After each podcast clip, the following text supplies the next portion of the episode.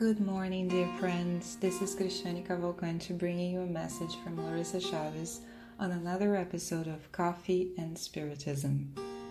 The theme of our reflection today is violence, and we'll turn to chapter 24, Violence and Madness, of the book Sendas Luminosas Luminous Paths, psychographed by Miriam Divaldo Franco, in order to help us with that. The benefactor Joanna de Angelis says, and we quote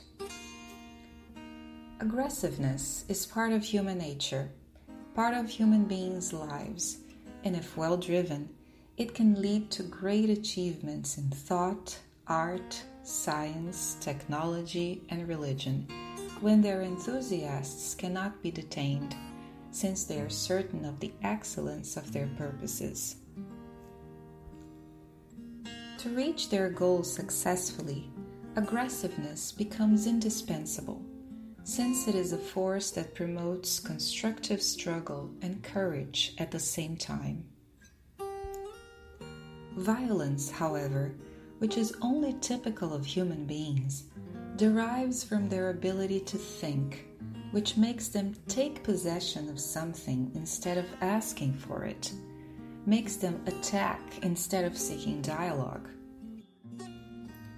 Many times, violence is mistaken for aggressiveness in the false assumption that it's the only effective way of getting what we want. All disrespect to other people's rights is a form of violence, as well as bad mouthing, cheating, slander, adultery, envy, and oppression in any way, shape, or form robbing people of their freedom and controlling their behavior.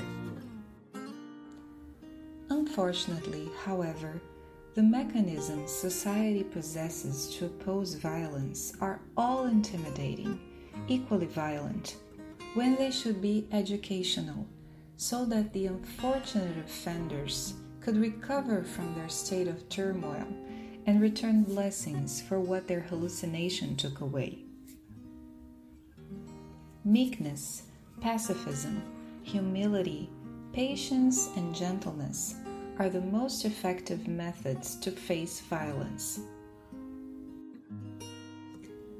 Nonviolence is love in the highest degree, allowing us to consider offenders as people who are ill, offering them pacific resistance in order to neutralize their fury triggered by lower passions. Violence is associated with madness, thoughtlessness, and deranged aggressiveness, which the mind that has turned to Jesus, the peacemaker par excellence, can transform into dynamic, positive energy to be channeled to the relevant goals of spiritual fulfillment, building up a new, harmonic, and happy society.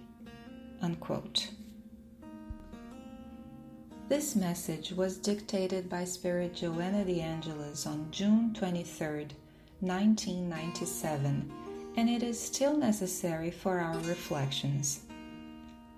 Social varnish makes us think that people are not violent when they don't physically hurt their adversary, as we have possibly done in the past.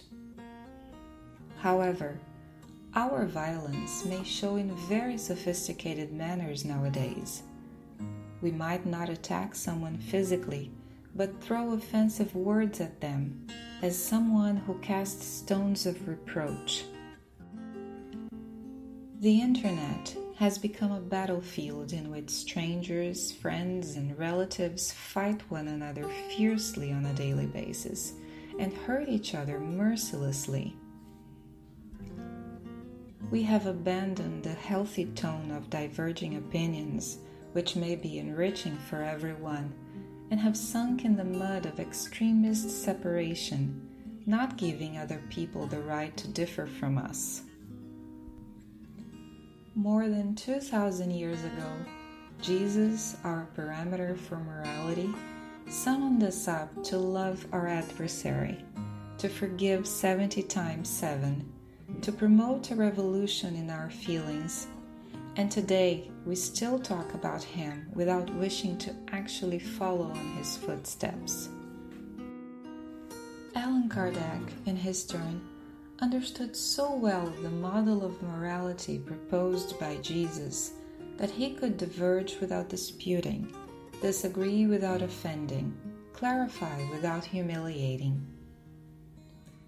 He warned us time and time again that the adversaries of Spiritism would try to divide us through divergence of opinion, which is nothing more than a dispute of pride.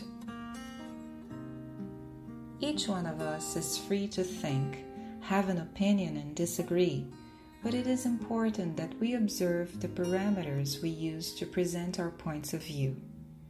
While pride, selfishness, and vanity are the filters of our truth, we will spread more violence than enlightenment, more hatred than love. Let us meditate upon Jesus' patience towards us, never hurting consciences that are asleep, but presenting the divine truth through the purified filters of love. We wish you all the best, dear friends, and until the next Coffee and Spiritism.